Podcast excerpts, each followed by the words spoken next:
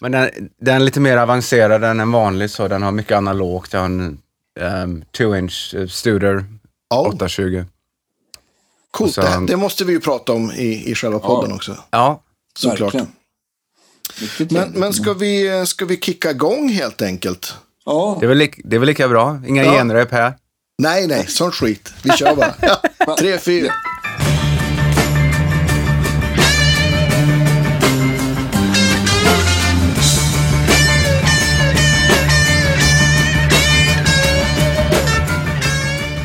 Det känns så ovant för mig nu. Jag har inte varit med på några avsnitt att kicka igång det. Men det Ja, men det, Danne, du får, får, får kicka igång här tycker jag.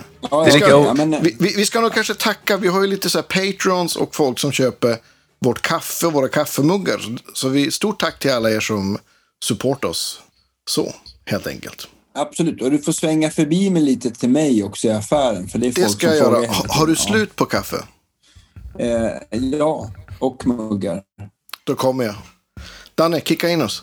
Välkomna mina damer och herrar till Guitar Geeks podcast. Och det här blir väl avsnitt eh, 230 någonting. 31. Vet du vad det här hamnar i ordningen? 231 är vi 31, på. ja, du. För att vara exakt. Ja, Time fan, det är flies. helt otroligt. Fyra och ett halvt år. Ja. Ja. Eh, idag har vi med oss, eh, förutom dig Andreas eh, Mm. och mig, så har vi med oss eh, från LA eh, via Zoom här eh, spelar vi in Jörgen Karlsson. Så att, eh, välkommen till våran podcast. Ja, tack. Mycket Ja. trevligt. Roligt att vara här. Ja, Ja, och du, och du eh, eh, för dig är det mitt, eh, mitt på dagen tänkte jag säga, men innan lunchtid sådär va? Ja, det är precis innan lunch. Det är väl så här halvfrukost, Ja. lunch i min värld. ja. Men eh, Ja. jag försöker, jag försöker Jag gå upp stress. tidigt. Ja, gå. Ja, för att, ja, jag, jag har stressat med att få alla barnen i säng, men jag lyckades faktiskt. Det känns jättebra. Ja. Okej, är de unga eller? Ja. ja, tvillingar två och ett halvt och en, en, en storebror till dem på fem. Då. Ja. Ja, det är ungt. Ja, det är ungt. Ja. ja, min är 17 och eh, det går väl sig sådär i skolan nu med det här covid, covid-19 och allt det där. ja, det är klart. Allt är väl och så här digitalt. Det funkar för vissa verkar det som, du vet, att hålla på med den här skärmen och gå, göra skolan på det sättet, men det är inte för han. Så det, tyvärr.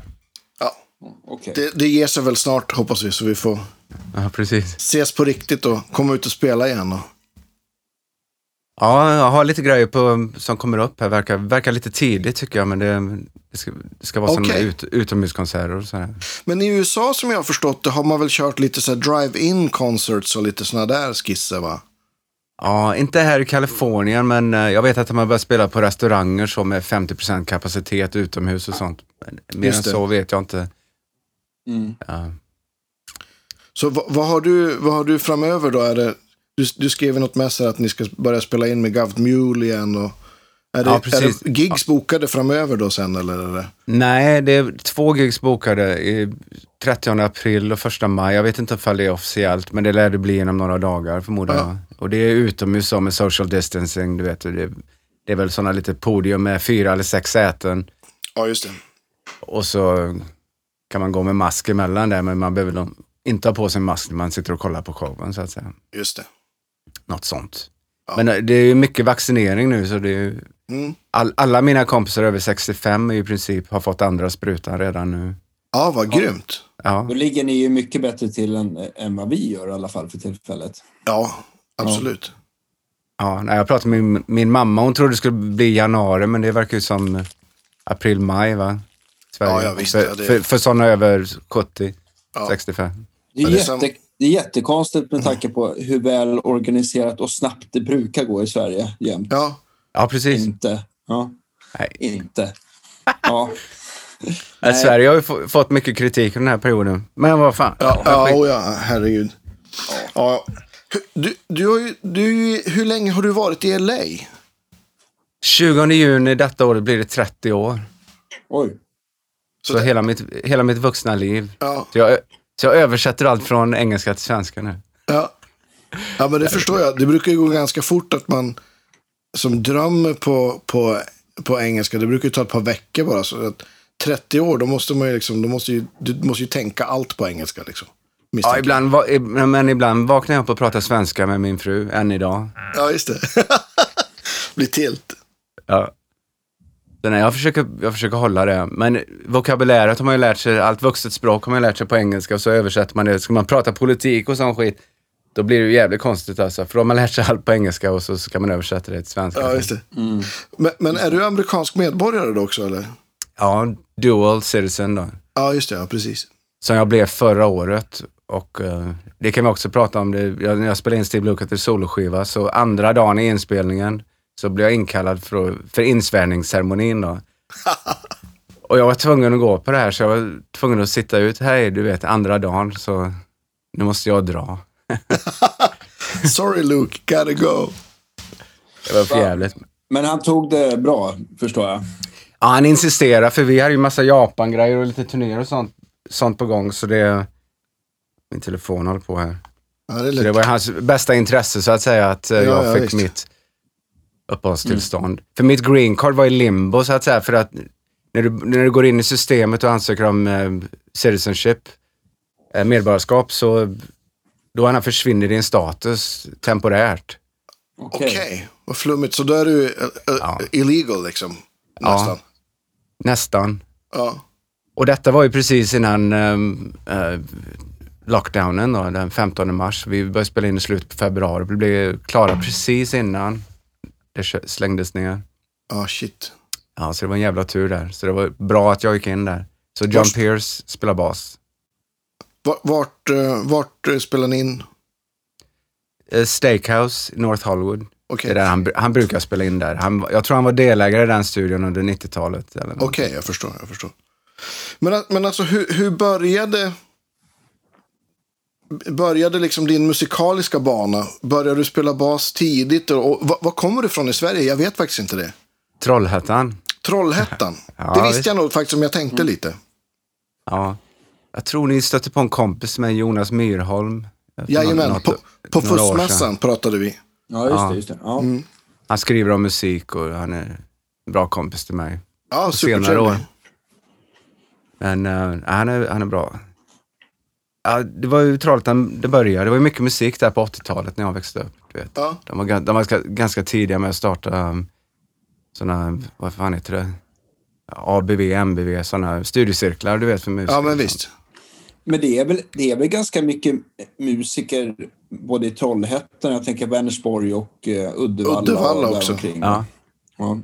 Ja, en annan kompis där, Mats Jenseus, Ja, ruskigt visst. bra gitarrist. Det är en av mina bästa kompisar. Han bor i Göteborg. Han är en av de få som man känner i Sverige som överlever på musik. Bara. Ja, Han, han spelar väl på Lotta på Liseberg bland annat vet jag. Ja, han är ju fast där och sen har han Ja. gjort mycket mixning i tv och sen Ja. han åker väl upp till Stockholm och vickar för eh, de andra gubbarna där också. Där Vi har ju fått lite idéer om att vi ska försöka... Nu har inte vi haft möjlighet att resa under en lång tid eller ens åka till Göteborg på fastmässan som nu blev inställd för andra året i rad. Ja. Men eh, vi vill ju träffa lite mer gitarrister för det blir ju ganska mycket Stockholmsbaserat för oss och sådär. Så att, eh, Ja, vi visst. får se hur vi löser. Eller om vi har någon i Göteborg som kan också göra något avsnitt för att avlasta oss lite grann. Vi får se. Ja. Men eh, ja, eh, han låter ju som en, en väldigt aktuell eh, kandidat att ha med i alla fall. Självklart. Ja, Mats, Mats är grym, han, han har gjort mycket. Han kan prata alla grejer. Allt Ja. från gitarrer till uh, studiotricks. ja, roligt. Det låter grymt. Men gick du något så här musikgymnasium eller, eller, eller bara var det liksom rockbandsvägen så att säga innan, innan du flyttade över till LA? Eller? Ja, det var nog rockbandsvägen. Jag blev, jag blev utslängd från skolan efter sju och ett halvt år. Jaha. Du vet, med, Okej. med 12 streck på betyget. Det- Ja, det, det, men, men var du redan då säker på att ja, men det är basen som är liksom... Nej, jag hade inte börjat spela bas då. Det var mer trummor och gitarr Ah, från okej. början. Ja. Min första gitarr var en sån Gibson, nej, en Ibanez Iceman. Ja, coolt. Ja, men den är hård.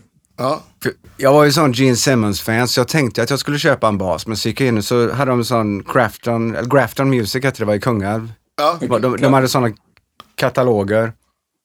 Och så såg jag den eh, Paul Stanley-gitarren och den var ju blå, det var ju gärna reissue då va, Iceman 2 heter den. ja visst. Det är den jag vill ha. Men du sa ju att du ville spela bas. Nej, skit jag i, sa jag. Ska spela gitarr. Det är ju Paul Stanleys gitarr. så, eh, så flög jag in på gitarrvägen och sen utvecklades det till bas. Men var Kiss... Du är så en riktigt hängiven Kiss-fan helt enkelt. Ja, det kan man väl säga. Mm. Inte, jag hänger inte i det fortfarande, men eh, lite, jag sneglar på YouTube och kollar gamla klipp så blir Men, i, Ja, ja, men, men inte som Nalle Paulsson, eh, basist här i Stockholm, som, som har ett e- eh, inrett ett kissrum. Nej, nej, nej. Ingen Nej. Inte så. Det hade jag på 70-talet och 80-talet Ja. själv. Ja. Det, det räcker. Nalla kvar sitt, det är som ett museum. Ja, ja, pre- ja, precis. Han, jag tror att han ska flytta nu så att han har tagit ner det temporärt. Men han ska nog, han ska nog slå på stortrumman igen. Så att det, det blir nog bra. Men, men hur, hur blev det bas då? Ja, det var ju det klassiska. Vi spelade ett band och sen våran basist, han, han åkte in i fängelse. Så det var riktigt konstigt eh, klimat där jag växte upp. Men eh, så var vi två gitarrister och så sa Bernhard, min kompis, då, han sa jag är bättre på gitarr så du får ta basen. Och jag sa okej. Jag var gärna inne på basen då så. Ja. Ehm, så jag lånade en Rickenbacker-bas och en PV-bas och körde jag på det. Sen såg jag han, Bertil Holmgren, han är också grym. Han är från Lilla Edet, men han bor i Trollhättan nu. Berra Holmgren, superbasist. och de körde ju den Level 42-grejen då på den tiden. Det var ju 1986 det här. Så gick jag och såg han ehm, med Fun Connection som bandet hette. Och jag blev helt bortblåst. Så jag gick och sålde min Marshall, skulle jag aldrig gjort, men jag gjorde det. Och bytte den mot en Ibanez ehm, bas då, 1986. Så det var så det började. Ja, eller, eller ja, det är klart du kanske hade velat finansiera den på ett annat sätt. Men det var ju väldigt Precis. bra. Ja, jag fattar. Ja, En, ga, en gammal Marshall som låter bra, de ska man hålla hårt i. Va? ja absolut. Ja. men, men vilken bas var det, tänker jag, Ibanez-basen där? Måste... 86, då var det nästan att de hade den här Roadstar-formen lite grann, eller? Det Kommer var du- precis emellan de eh, raket, de science fiction-basarna eller de rosa det. gitarrerna som kom ut. Det var precis emellan Roadstar och det. Så det Okej, hade så- väldigt, Det är Proline kanske? ja, typ något sånt. Det var Ja. blå, met, blå metallic. Det var ganska bra introduktionsbas får jag säga. Just Den det. var helt okej. Jag hade en sån gitarr från 86 inne i verkstaden, men då hade den genomgående hals. Men då hade de där lite mer avancerade edge-svajet i alla fall. ja, just det. Sak samma, men det, ja, den var grym. Ja. Och, men, och sen dess blev det, kände du då liksom att ja, men det, är bas, det är bas jag ska köra på? Eller, eller kände du att ja, men jag ska nog kanske fortsätta spela gitarr igen? Eller? Nej, Jag kom ju med ett originalband 86 och vi spelade in lite demos. Jag var ju väldigt inne på att skriva låtar. Ja. Och var med och arrangera fast jag inte visste om det. Jag var in, intresserad av inspelningsteknik också fast jag inte riktigt visste om det. Det var bara, det kom nat- naturligt så. Um, sen träffade jag en kompis, Ul- Ulf Högberg kom tillbaka från USA. Han har gått på MI 1986. Så han kom Oj. tillbaka till Trollhättan 1987. Och han ville gärna sätta ihop en liten rytmsektion där. Så jag och min kompis, trummis, blev involverad med han och det var hela USA-grejen då. LA-scenen och studioscenen. Ska man bli studiomusiker, du vet, den grejen började Just det. snegla. Och vad var det för typ av musik? Var det liksom alltså, pudelrock eller var det mer West Coast-hållet liksom? Eller? Jag kom ju från den här Kiss, Deep Purple Rainbow, Sabbath. ehm, Mer classic rock liksom? ja, och sen sneglade jag in på Pink Floyd och sen köpte jag Dave Gilmores eh, andra soloskiva, About Face. Och där spelade Jeff, Jeff Porcaro spelade trummor på den. Och så även eh, Roger Waters första solskiva, Pros and Cons of Hitchhiking, spelade Andy Newmark trummor. Just det. Så jag, så jag började digga deras trumspel och så. Så det var så jag kom in på Jeff Porcaro och sen träffade jag Ulf då från, och det sneglade in till Toto och då, då backtrackar man till Boss Gags och Steely Dan så var det, Ja, vet, men visst. efter det är det ju liksom game over. Så. Ja. Och då kan jag förstå att, att det föddes en längtan att åka till LA där liksom all den musik som du nämnde nu i stort sett skapades liksom. Det var nästan bestämt i mitt huvud. Även, du vet, men, men alla sa ju i Sverige på den tiden att du måste ju ha någonting att falla tillbaka på. Så jag, det slutade med att jag gick på komvux och skulle läsa, i, eh, läsa igen eh, 7, 8, 9. Men betygen var så dåliga så jag fick göra 4, 5, 6. Du vet, jag, var, jag var 18 år, så jag satt inne och skrev ut det här. Och så sexan, det började bli svårt med matte. tänkte jag, vad i helvete. Skitroligt. Ja, men det gick fort då, så det gjorde man på en månad eller två månader. Gjorde Ja. fyran, femman, sexan. Det var bara egentligen bara sitta och skriva jättesnabbt så här. Ja. Och så började sjuan, åttan, nian och det var ganska roligt. Men eh, så, då kom jag med, vi, vi började köra ett coverband med, med de här killarna då. Uh, och körde massa grejer. Och då började jag falla av skolan igen. Så rektorn ropade in mig igen, så som det var för fem år tidigare. Så sa han den här klassiska historien att ja, jag har en son som också spelar gitarr. Men uh, du vet, när han, uh, när han studerar så lägger han hal- gitarren på hyllan så klinkar han lite på helgerna, sa han. Och det före, före, föreslår att du gör också. Då sa jag, tack så mycket. Så gick jag nej, ut. Jag, jag gick aldrig tillbaka till klassrummet. Nej. Jag, jag hade en sån studievägledare också som sa till mig så. Men Andreas, jag hade ganska bra betyg. Han bara, ska du verkligen sabotera ditt liv och dina fina betyg genom att studera musik? bara, ja, tack för den. Ja. Det var nog ytterst välment, men ja, det gick ju bra ändå. Men, men, Ja, då, så- men, ni, men då började ni spela liksom coverband och åkte runt och gjorde liksom afterski-grejen och liksom så här västkustkrogar på sommaren eller? Ja, det var lite av varje där. Jag, jag körde ett dansband. När vi körde dansgigs runt Trollhättan och hela Västsverige där. Ja. Och då, jag fick upp läsningen ganska bra. Du vet, sight-reader, ackord changes och så. Lite, lite, lite noter och sådär. Men det låg ju lurade. Och sen körde vi coverbandet, det var mer rock'n'roll.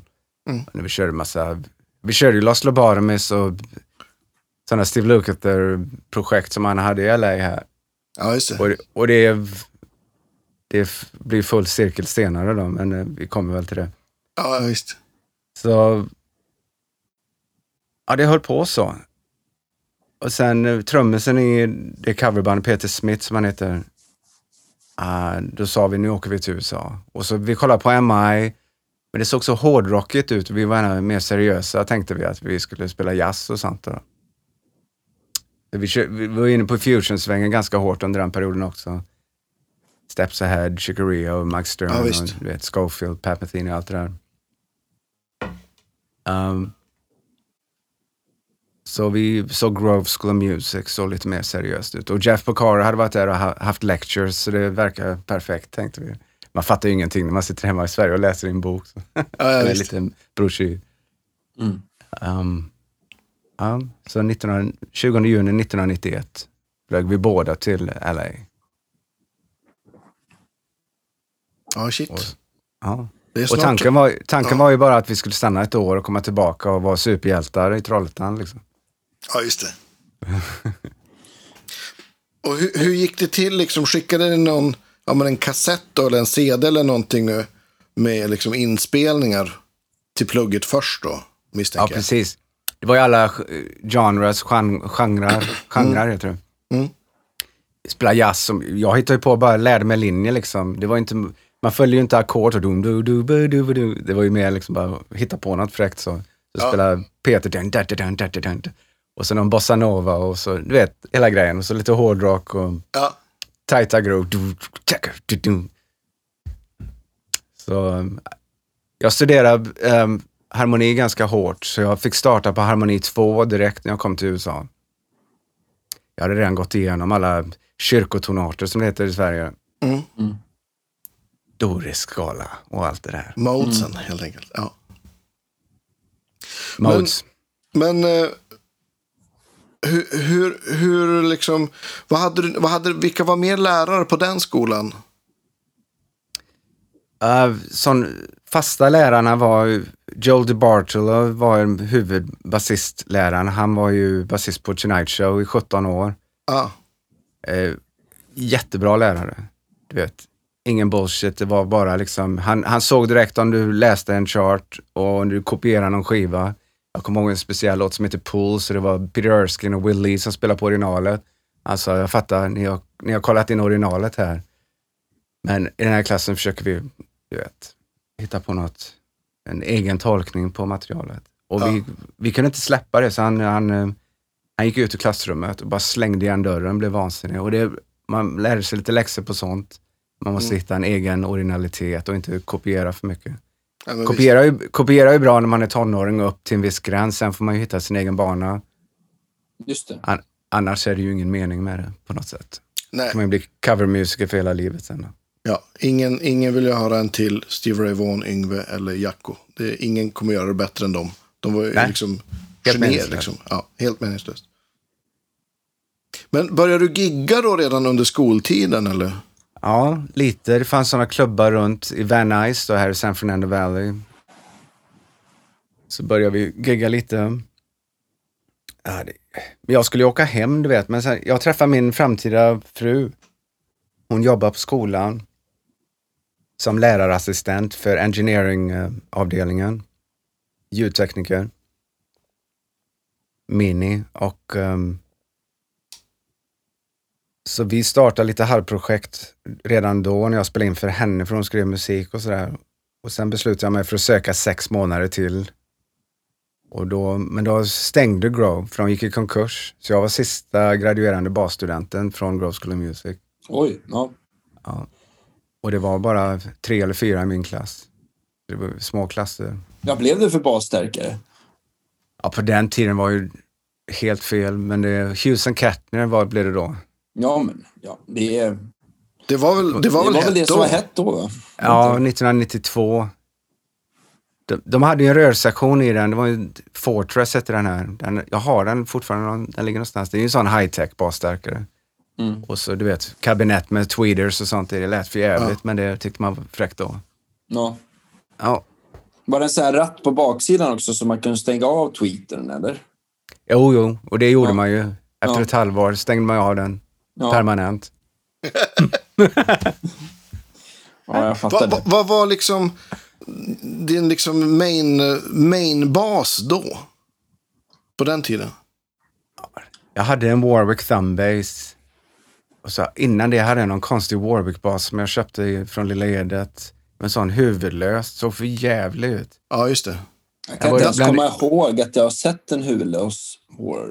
Ja, den hade en sån, sån sk- guldskena. Bland det jävligaste jag sett tror jag. Mhm. När man ser foton på det tillbaka tänker man det. Men den var ju jävligt skön att spela på. Den lät faktiskt ganska bra. Det är ju kvalitetsinstrument, Warwick. Ja, visst. Ja, och det där. Men har du kvar någon av de Warwick-basarna, eller? Nej? Nej. Nej. Första riktiga basen jag köpte efter det var 94. Köpte jag en femsträngad uh, Music Man Stingray-bas. Ja, just det. För om du skulle spela in den här, då var du tvungen att ha en femsträngad. Jag hade bara råd att köpa en.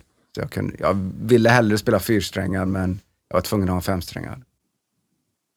Så Den körde jag på ganska långt tag.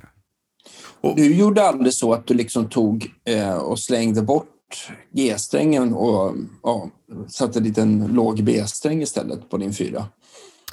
Jag hörde talas om det där. Jag tror jag provade det någon gång, men jag tyckte inte den sustainen i basen var inte... Man får ha lite tur tror jag, om det ska funka. För B-strängen, okej. jag tyckte inte det var någon sustain och det, allt blev konstigt liksom. Okej. Mm.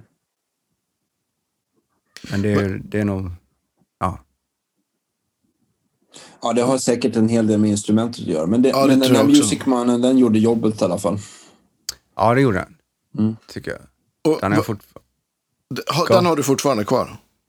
den har jag fortfarande kvar. Den är ommålad tyvärr, men eh, den ser ganska fräck ut. Va, vad var liksom första gigget efter plugget så att säga?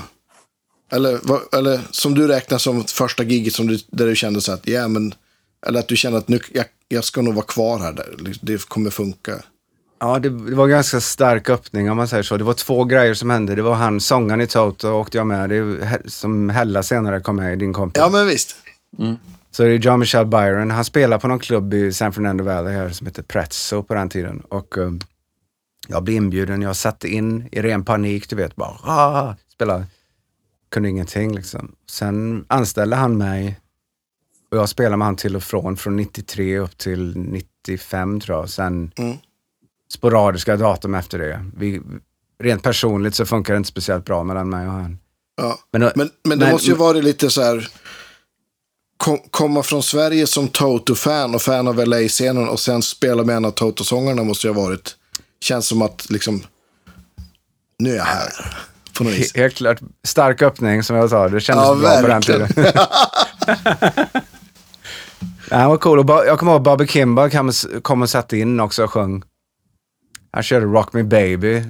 Jag trodde högtalarna skulle åka ner från väggarna där. Det var ju en liten restaurang bara. Ja. Det är helt vansinnigt. Men då hade Men- ni någon typ av husbandsgig där då? Ja, precis. Varje fredag körde vi där. Tjänade 50 dollar. Uh. Men Perfekt. man träffade väldigt mycket folk på den tiden och man lärde sig mycket gehöret. Du vet, fick spela låtar bara på, utan att, det var inga rep någon gång. Nej. Så originallåtar och covers bara rakt på giget. Och när, när, när var Hella med i det bandet? Det är mycket senare för det kom en annan, eh, ett lass svenskar kom eh, 94 där tror jag. Ja. Och jag tror han var med där. Och sen när jag hade slutat Jean Michel 95 permanent då, förutom. Så när jag kom tillbaka och gjorde lite um, sporadiska gig, då tror jag han var med på ett eller två där. Ja, just det. Precis innan han åkte tillbaka till Sverige om jag inte minns fel. Ja, just det. Men vi, vi kände ju varandra, men vi spelade inte så mycket tillsammans. Nej. Två gigs kanske. Ja. Och, och det här gjorde du då... Och så, det var en gång i veckan och så sen, sen misstänker jag att du ja, men, började ticka på med andra grejer samtidigt då eller? Ja, samtidigt så vi träffade en kille som heter Byron Delaire med nästan samma namn då, Byron. På en, eh, på en sån deli, en liten restaurang. Och han sa att ja, jag producerar och skriver musik. Um, vad gör ni? Det var jag och min kompis Peter då, från Trollhättan. Ja, vi är här, du vet.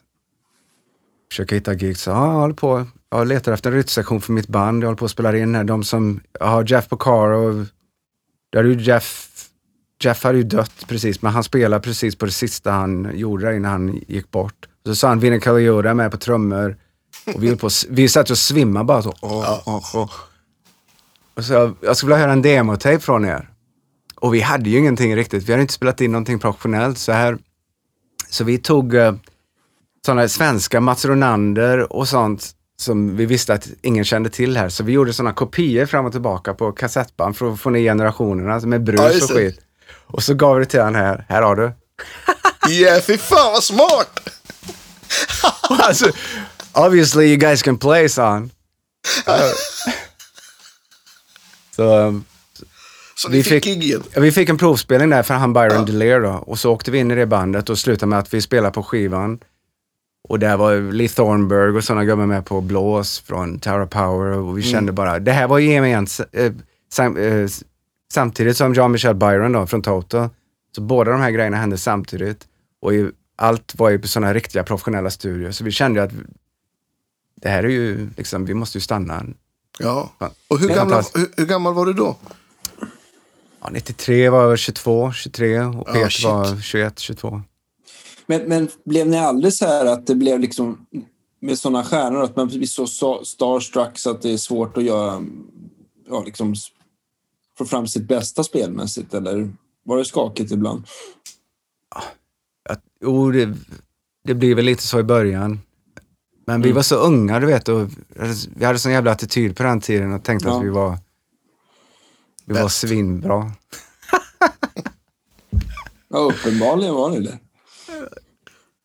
Men vi, var, vi hade ju ett okej groove så, men det var ju så mycket att lära sig, det fattar man ju inte då. Och det är väl lika bra att vara novis, Ja. man bara pl- plöjer framåt. För visste man vad som låg framför så hade man ju stannat upp förmodligen.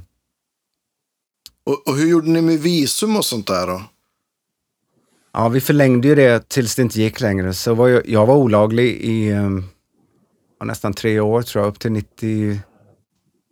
Vad fan var det? 96. Jag fick min första turné 95.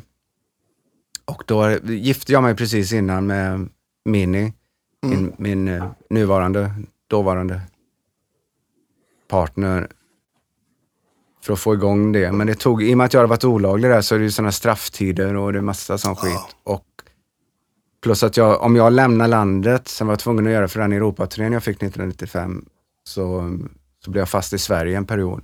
Så vi kan prata om det om du vill. Mm. Ja, gärna. Va, vad var det då? Ja, jag träffade en kille som heter Jeff Paris 1994. Han var väldigt involverad i en helt annan scen då än den där LA-stilen. Han var mer blues och han skrev mer sån 80-tals hårdrock. Och... Så han drog in mig i ett projekt med Mike Zambello och Jennifer Batten och det var ett projekt som heter The Immigrants som vi gjorde 1995 och gjorde en Europaturné på. Gary Ferguson på trummor hette han. Som, som jag hade sett spela med Gary Moore på Lisebergshallen innan det på 80 Ja, coolt. Um, så, så startade det. Men sen blev jag fast i Sverige efter den turnén då, i och med att jag hade varit olaglig. Jag fick invänta mitt, uh, vet, alla visum och allt skulle gå igenom de, de rätta kanalerna för att få, för att få det lagligt och giftermålet och allt det där. Ja, just det. Var det, var det bara vänta eller var det väldigt mycket jobb du fick lägga ner under den? För att, Ja, ja. gam- jag hade inte gjort lumpen och sån skit, du vet. Så jag var ju tvungen att åka ner till Göteborg och mönstra. Du vet när jag var, ja vad var jag där, 24 eller någonting, 25. Lite äldre än de Ja. andra. Mm. och jag fick, jag gick inte släppa dig från lumpen, så Karlsson, för att eh, du är ju frisk.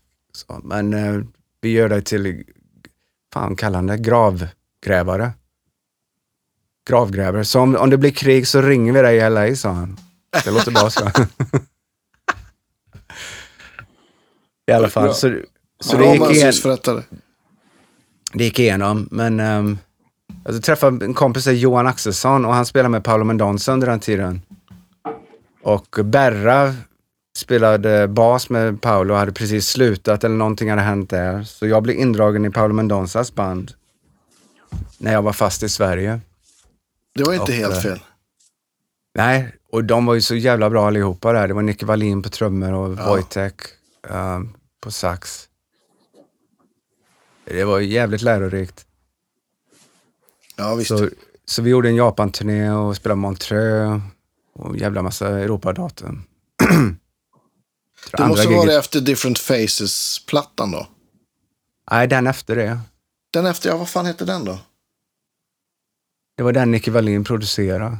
En massa Just det. loop, det var ju loopar och sån skit på den. Ja, just det. Jag kommer faktiskt inte ihåg vad den hette. Nej, jag vet vilken du menar. Jag, jag kommer inte ihåg vad den heter. Ja, fränt. Och hur länge, och, men så då var du kvar i Sverige, vadå, ett halvår, år eller?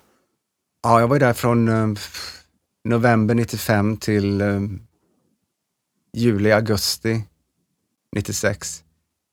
Fast jag åkte tillbaka precis när mitt eh, green card och allt det där med giftermålet gick igenom så åkte jag hit och sen ringde Paolo precis två dagar efter jag kom tillbaka hit. Så sa han, "Är du behöver basist för uh, turné.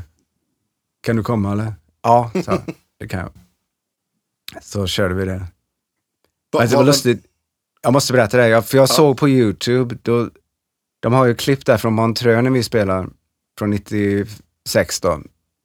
Och så var det någon som frågade, "V- vem är det som spelar i bandet? Så nämnde han, ja det är Wojtek Goral, det är Nicky Wallin och så bakgrundssångerskan. Resten kommer jag faktiskt inte ihåg, sa han. Och det, så, Du får skälla på honom när du träffar honom. jag har överseende med att han inte kommer ihåg mig. Jag var bara med i bandet i va, fyra, fem månader. Om det, tre, fyra. Men Johan spelade ju med han i, vet, tio år eller någonting. Ja. Det var, de de bråkade väl mot slutet så det kanske är någon sån. ja. Kan, kan jag vara något sånt. Men, Japp. men sen, men, eh, men då måste jag ju säga att du, du hade ju bästa tänkbara break från LA då. Helt klart. Det var fantastiskt. Och det, jag lärde mig jättemycket från att spela med dem. De var ju helt superduktiga allihopa. Och Nicky som trummis och du vet, Wojtek. Och Paolo själv, du vet, är ett monster. Ja, ja, verkligen. Ja.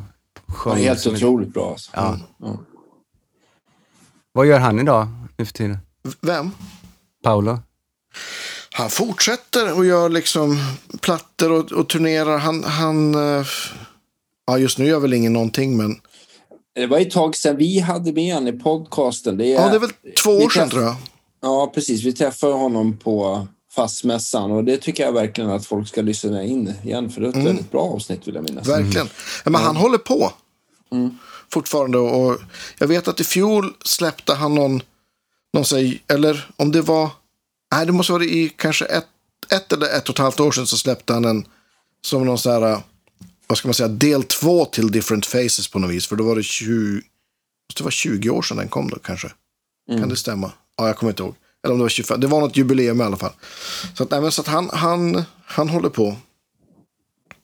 Och ja, men det gör, gör Nicky också tror jag. Nicky var, eh, var, var kock och han är utbildad, eh, vad heter det? De har, heter det enolog då man är expert på vin? Eller? Jag kommer inte ihåg. Nej, jag vet Som- inte som- om det, nej, förlåt. ordet. Men jag kommer Som- ihåg att han var inne på vin redan då. Ja, sommelier. Alltså, vi har, ja, jag har gjort några inspelningar med honom och så har vi spelat med Tommy Nilsson ett par gig. Liksom. Okej. Du spelar gitarr eller keyboard? Ja, jag, ja, jag är gitarrist. Ja. Så att, äh, Nicky är ju fan, fantastisk. Han är ju legend, verkligen, tycker jag. ja okej. För, ja. Ja, alla, jag, jag är ju född, jag är född liksom slutet på 70-talet, så a- alla vi är ju liksom uppvuxna med den här Paul, Paolo Mendonca-plattan och Louise Hostens plattor. Är ju liksom så här. Just det. Staffan Astner var det. Staffan Aster, ja. Ja, visst. Han bor eh, 700 meter härifrån. Danne bor ännu närmare Staffan. Faktiskt. Ja, precis. Han bor, han bor mitt emellan oss, så vi kan Ja. attackera honom från två håll. Precis. Lysande. ja. Ja, det är roligt. Ja, ja, men det är kul. Men, men sen då du kom tillbaks då, vad, vad, vad blev det då?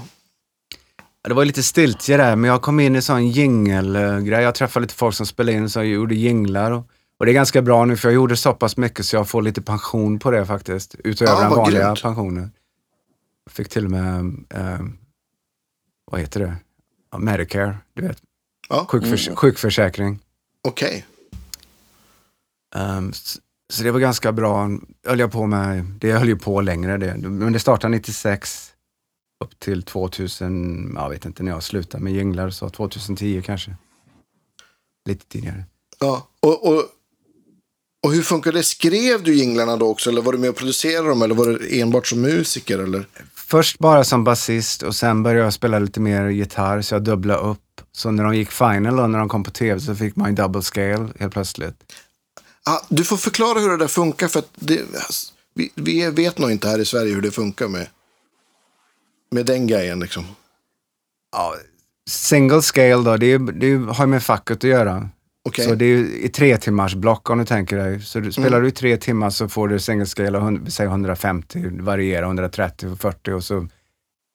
Och när du har gjort ett visst antal eh, inspelningar under en viss period så kan du begära double scale. Och om producenten går med på det så är det okej liksom. Och då får du 300 för de, det tre timmars blocket. Just det. Eller om, om du kommer upp riktigt högt då, Vinnie Colaiuta, John Robinson, sånt, Steve Lukather, då är du triple scale då. Just det. Och då är det 450 för det tre timmars blocket. Ja. Det är väl ganska enkelt Ja. att klara. Sen kan Just du ju lägga på ett block till då, så är det ju 900. Ja, men just det. Precis. Mm. Ja, vad kul. Och, och då, ja, då fick du ju minst sagt studievana om du gjorde det liksom i så många år. Precis. Det, är ju, det svåra är ju, man måste ju hitta på en part fort, direkt. Det står ju bara C till G liksom och det, dun, dun, det är ju den då. Men var Ja. dun, t- t- bu- du- du- du- du- du. För att hitta på någonting som producenten gillar och som är bra. Det är ju, Ja. det är ju the name of the game då. Vad- men, men, hur mycket gitarr spelar du nu? Jag spelar inte live, men jag spelar ganska mycket i studion för att jag skriver mycket parter och så för att ringa in mina kompisar för att spela exakt det jag vill. Det känns förnedrande och det blir ändå inte exakt det man vill ha, så det är lika bra att göra det själv då. Men sen om man har någon, någonting som någon kompis spelar bättre så låter man ju dem göra sin grej då. Säger man Ja. ingenting i princip. Men Eller, man, eller när man är klar med inspelningen så säger man, kan du ta den här linjen och den linjen då när man är klar. Men man vill inte starta med det. Nej. Vad är favoritgitarren då? För mig, är jag, Ja. jag vet inte, jag har en Stratta som sitter där bak. Den är den jag spelar på mest tror jag.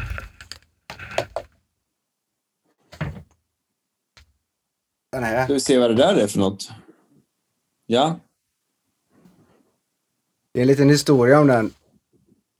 Jag var inne på Guitar Center och skulle köpa en sån Mextratta för jag hade satt maxpris på 450 dollar tänkte jag. Gick, och de har ju så många där, de har ju 30-tal, man kunde gå in och prova på den tiden, på 90-talet, slutet på 90-talet, tidigt 2000.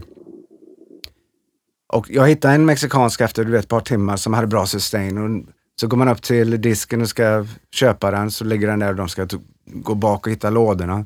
Så stod den här, den ostämd som fan. Och den, den, bara, den kunde inte sluta ringa. Så jag gick ut med den här, den kostade 1200 dollar då. Så jag, min fru frågade så ja, köpte du något eller? Ja. Kostade det 450 eller? Ja. Gånger två och en halv. ja. Men, men för att utvärdera eh, vad det där kan vara för någonting. Men det måste, står det, då måste, om det kostar 1200 dollar så måste det kanske ha varit någon typ American Standard eller någonting sånt där, eller? ja.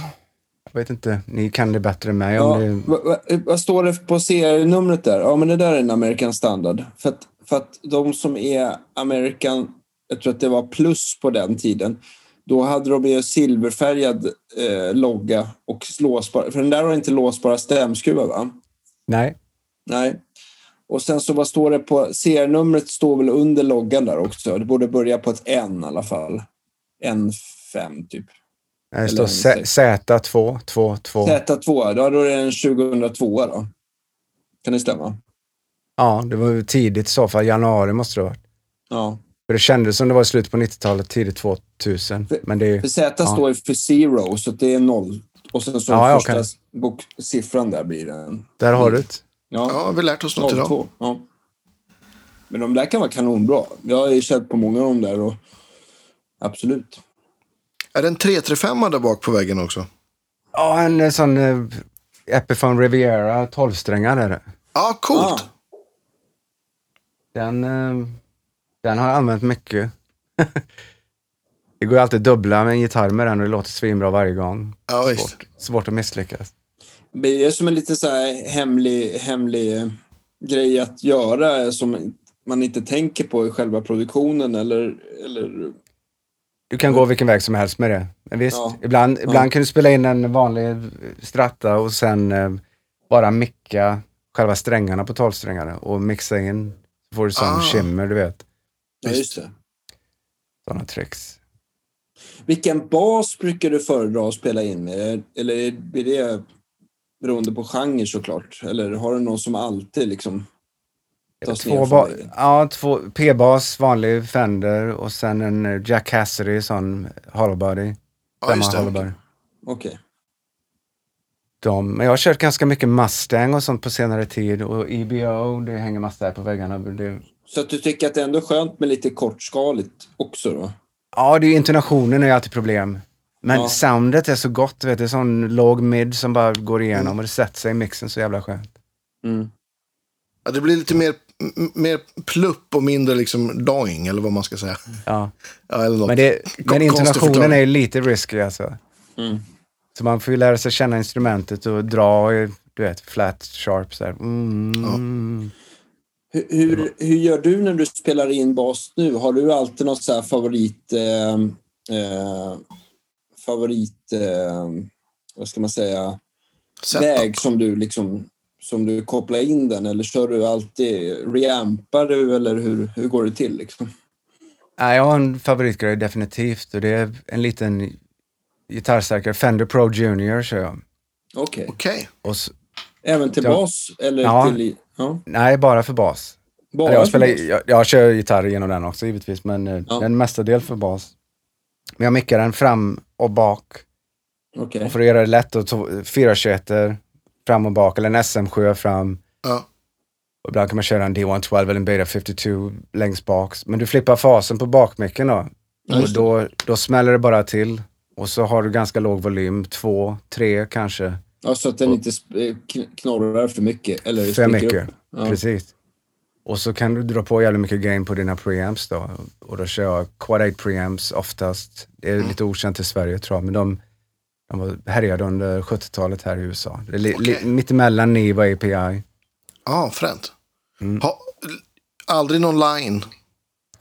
Eh, när folk frågar om det så säger jag att jag kan spela in en. Men eh, så fort de använder det så låter det ju skit oftast. Om de inte vill ha ett sånt hollow body bas så kan man ju komma iväg med en DI, du vet, genom en UA preamp och en L- LA2 eller någonting. Så blir det ett riktigt fett fingerspel. Ehm, men normalt sett så brukar jag bara skicka basstärkan. Men då, eh, Till och med på senare tid så har jag mixat ner det till en kanal, för folk förstår inte bakmicken. De tror det är liksom... Nej, precis.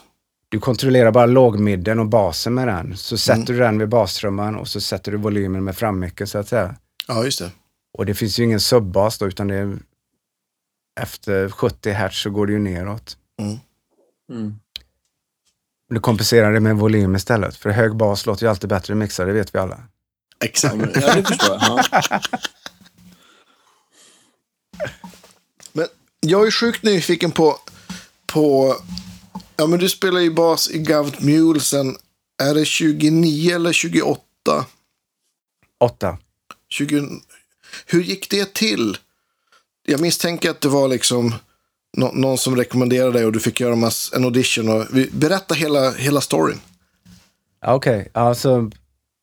Träffade en kille som heter Jeff Young, keyboardist. Han spelade eh, keyboard under den tiden med Jackson Brown och innan dess med Sting. Och han var MD för det bandet som Donald Fagen hade i, i Stockholm, jag på säga, men i New York. Eh, Vad fan heter det? Um, Rock and Soul Review. Kommer Ja. ihåg det? Det var ett projekt.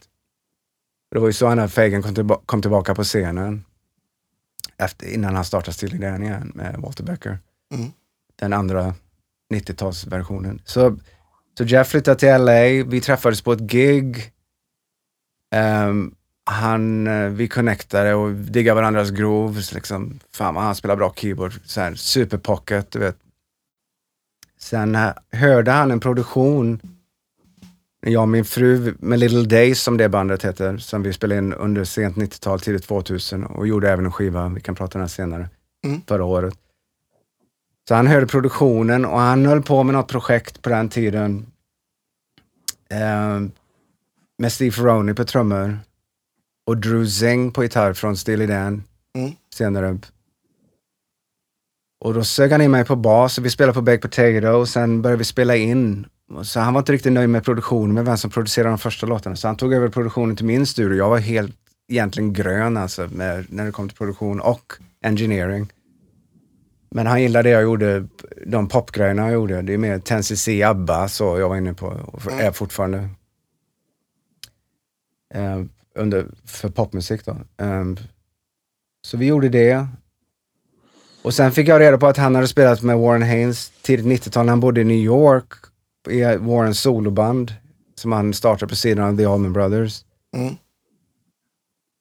Och när Andy Hess slutade 2007 la han in ansökan om att sluta. Ansökan om att sluta, han slutade. Mm. Men, men de behöll han lite för det, det, går inte, man kan inte sluta Government Mule, bara det är så mycket musik, det, det är ingen som kan vicka så. Är det inget man bara tar över till Nej. imorgon? Eh, Så de behöll han där i ett halvår till och så gjorde de massa auditions då. Och då sa Jeff, han ringde Warren och sa jag tror han är en kille som är galen nog för att kunna vara med i ert band. Så. Han har ingen historia med Southern Rock, men han är ett stort Deep Purple-fan och Black Sabbath, Rainbow, du vet. Richard Blackmore, hans hero, sådär typ. Och Warren tyckte, ja cool. Så de flög med till New York och jag, jag fick lära mig såhär 12 låtar, alla olika styles, reggae, jazz, hårdrock, allting. Mycket improv. Mm. Ja, så vi spelade igenom de 12 låtarna. Sen var det bara improv hela jävla tiden i nästan tre och en halv timme. De bara provade, kolla gehör och allting sånt. Snabba turns, pff, bytte tonart. Mm. Chockerande. Jag gick och satt och söp, du vet, två timmar efter den audition. Jag drack i mig tre, tre flaskor vin. Jag var helt förstörd. Bara, vad i helvete hände?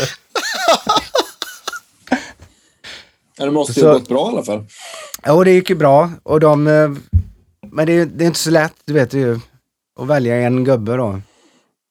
Så de höll på att prova en massa andra. Travis Carlton provade, jag vet det var en jävla massa basister som var där. Jätteduktiga allihopa. Men jag tror han föll för just den där grejen.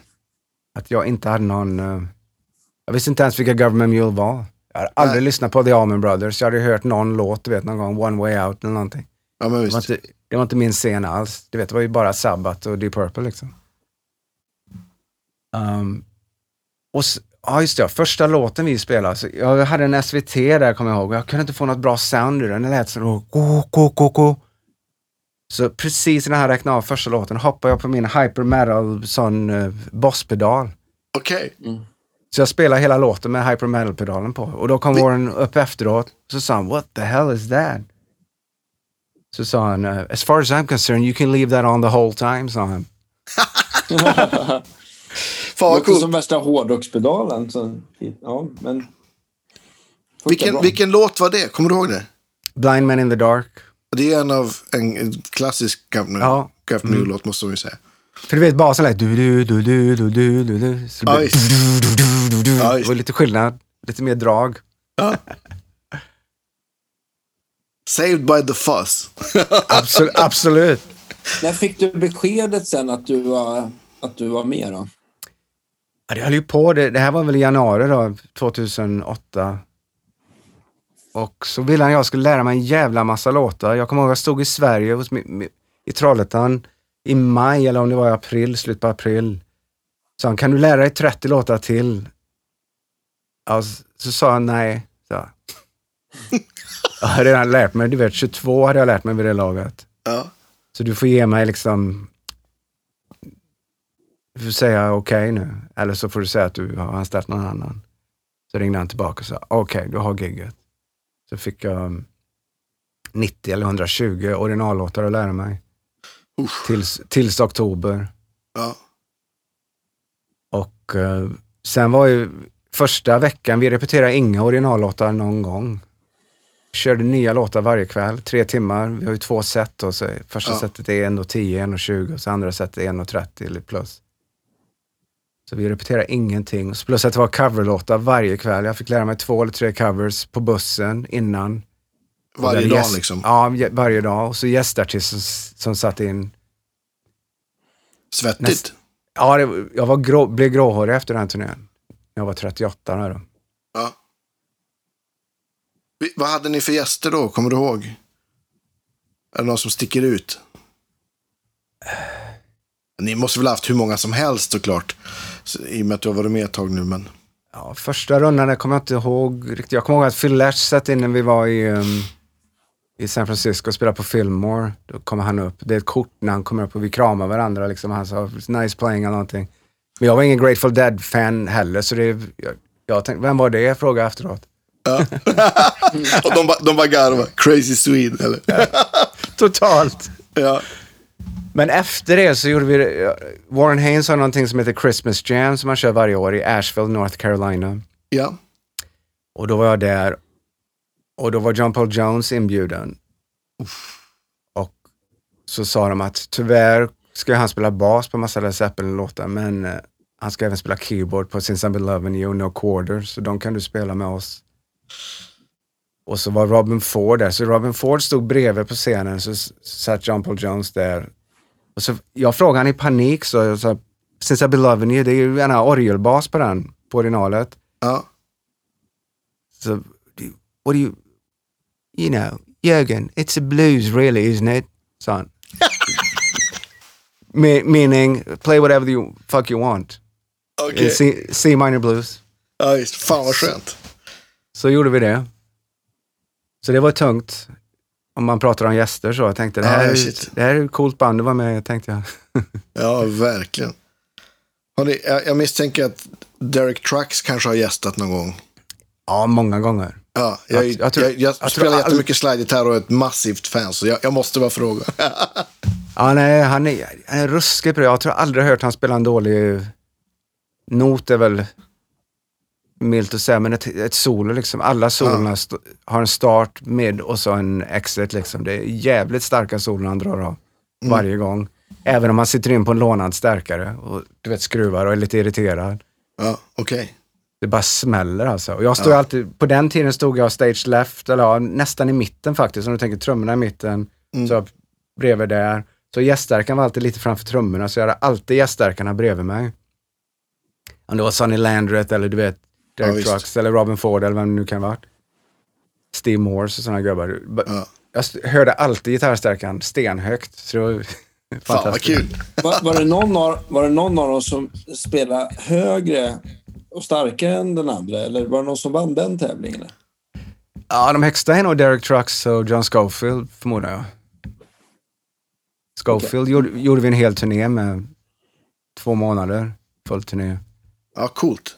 Ja, Det är också en stor, jag är ett Bauta-fan av John Scofield alltså. Ja, vem är inte det? Vilken hjälte han, alltså. är, han är så Han- skö- skön person också. Ja, han, jag har liksom hört några podcasts här med honom. Han verkar så, han verkar as-nice liksom. Totalt. Och det var fränt. Det, det, måste, det ska, jag, jag tror att jag har sett några klipp, men det, jag misstänker att det kanske går att hitta någon, någon, någon konsert på, med, med det på, på Ja. tuben. Liksom, om man, ja, det finns ett par dåliga klipp och ett par bra. För ja, jag, jag tycker Government Mule gjorde misstaget av att ge sig på för svåra grejer för att matcha han. Liksom. Han är ju helt limitless. Det finns ju ja, inget, så det var alltid bättre när vi gjorde våran grej och han Satt in in. i den, den världen så att säga. Precis, och så pushar vi lite mot jazzhållet liksom som vi brukar göra Mm. under normala förhållanden. Men när vi försökte gå hans väg så blev det sån trainwrecks här och där. Vilket eh, vi gör med Government Mule hela tiden. Vi tar ju sådana vansinniga risker. Vi går upp och spelar set som är helt orepade. Ja, men det är Så helt det- rätt. Så det är, det är våran grej då. Att suga. Nej men, Men, nej, men alltså, he- hela den liksom... Eh, man, man, får, får man säga att, att Govt Mule tillhör liksom jamband-scenen på något vis? absolut. Ja. Eh, det är väl liksom en... Eller i alla fall, Govt Mule vet jag ju, har, har väl alltid hållit liksom improfanan högt med att långa öppna jam och liksom... Det tycker jag även, även Tedeschi Trucks gör liksom bitvis live också. Att det, liksom, Ja. att det, det, kan få, det kan få vara liksom tio minuter som låter som Miles on the corner, liksom mitten på 70-talet eller någonting. Och, och, Precis. fast det började som en soul-låt eller någonting. Och det tycker jag är så himla, ganska skönt. Eh, Och så här, det, ingen i Sverige skulle ju tordas göra så på en, en stor scen. Det skulle ju liksom vara liksom, antingen så spelar du liksom pop eller soul eller också spelar du jazz eller fusion. Det är, liksom, det är lite fyrkantigare här, kan jag känna kanske. Ja. Jag undrar varför det är så. Jag vet faktiskt inte. Men det är ju vissa fickor här i USA också som är livrädda för sånt. Det märker man ju. De, de, eh, min kompis spelar trummor med Billy Idol. Där finns det ju inte en not improviserad. Liksom. Allt är ju med Pro Tools tracks i bakgrunden. Ja, Um, men eh, de tycker det är roligt. ja. Och, eh, vi kör ju lite av det också. Vissa låtar är ju strukturerade med start, början och ja, och slut sådär. ja men visst. Men, Men- de, även de kan bli improviserade. Om det är någon som, vi säger om basstärkan går ner eller någonting. Det kan vara en sån mishap på scenen som gör att det triggar en improvisering som man aldrig drömde om. Ja, just det. Och vi ser det som en opportunity. Any mistake is an opportunity som man säger. Ja, visst. Coolt. Och, är, jag, och jag kan tänka mig att de, de grejerna som blir väl kanske de mest, det blir, då blir det ju verkligen superspontant. Eh, såklart kan det väl bli då man vet att det kommer en öppen sektion efter någon del eller sådär. Men Japp. är det, är det liksom eh, är, är, är det liksom öppet för alla att ta för sig och, och liksom, eller hur, vad, vad är liksom, finns det några regler eller vad ska man säga kring vart det får ta vägen eller? Vem Haynes som är kan injicera. Ja. MD. Han Ja. leder ju allting så kör du för långt, vilket är svårt att göra, då kommer han in på sidan och börjar spela med liksom. Och så, så, han, han stänger aldrig av dig så, verbalt eller någonting. Om inte han har en riktigt dålig kväll och är irriterad, men då har inte Ja. det med det att göra liksom. Nej men Men precis. rent, rent musikaliskt sett så är det alltid han...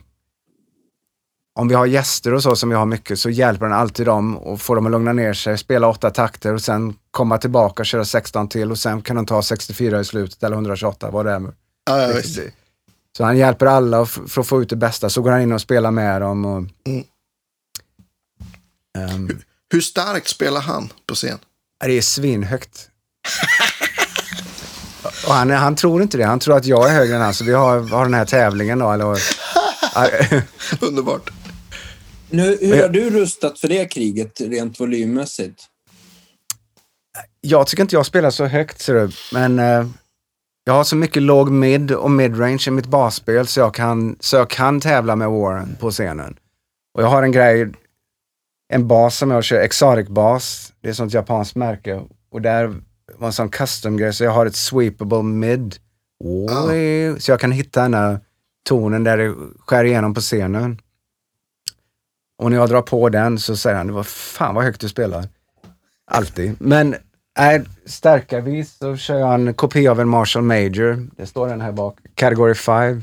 Jag vet inte Ah, den. coolt. 200 watts.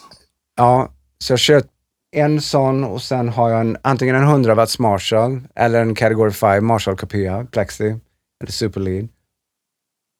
Ehm, och så kör jag åtta 412 då, två 412 höga kabinetter, men lite större än vanlig Marshall-kabinett. Och vilka högtalare kör du då? Senaste tio åren har det varit Austin Speakers heter de. Okej. Och så är de penslade för att hålla lite längre, så de blir llite starkare, för jag blåser dem annars. Det är Ja. 65, Ja, ja. 65 wattare. Alltså det är gitarrhögtalare helt enkelt. Ja, absolut. Japp. Coolt. Och pedalbord? pedalbord. Jag kollar här, jag har mitt västkustbord här. Det är inte så mycket med det. Ibland använder jag dem aldrig, ibland an- använder jag lite. Eh,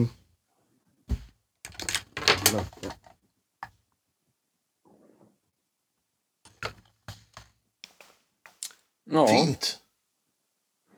En, en klassisk Boss-oktaver, Örnebol volympedal ser vi. En radial switch, eller? ja, det är AB, den går till två stärkare där. Ja. ja. Sen är det något... Boss Delay, är det DD500 det där eller vad heter den där? Ja, precis. Mm. Jag, har inte, jag brukar köra den eh, TC Electronics, men den gick sönder så jag satte på den här. Så jag håller på att lära mig den nu. Och vad är den svarta bredvid volympedalen för något? Det är ju den Hypermetalen. Ja, det Är är den- den! Okej, Ah. coolt. Så den är fortfarande kvar. Så den Carl Martin, The Fuzz och Carl Martin Envelope Filter där, de är jävligt bra. Ja, coolt. Och sen Just. ett reverb, TC-reverb som jag Och kör sen, ser det ibland. ut, och sen så var det någon strobe-tuner av något slag va? Ja, det var Planet Waves. Men De finns ju inte längre. De blev uppköpta av Diadario tror jag. Mm, Just det. okej. Men jag misstänker att du har ett bord som, som åker i liksom Govt Mule-trailern liksom. Ja, men det är nästan likadant. Ja. Det är i princip samma pedaler och samma uppsättning. Har du, har du eh, när det kommer till eh, hur du använder för märke på strängar och sånt där, har du nördat mycket med sånt eller har du kört samma i alla år och tjocklekar och sådär eller? Jag blir van med det jag spelar oftast. Så jag, hade, jag körde DR tror jag i början eh, på 90-talet när de precis kom ut om jag inte minns fel. Um, Men sen med Mule så fick jag ju spons med Diadario. Mm.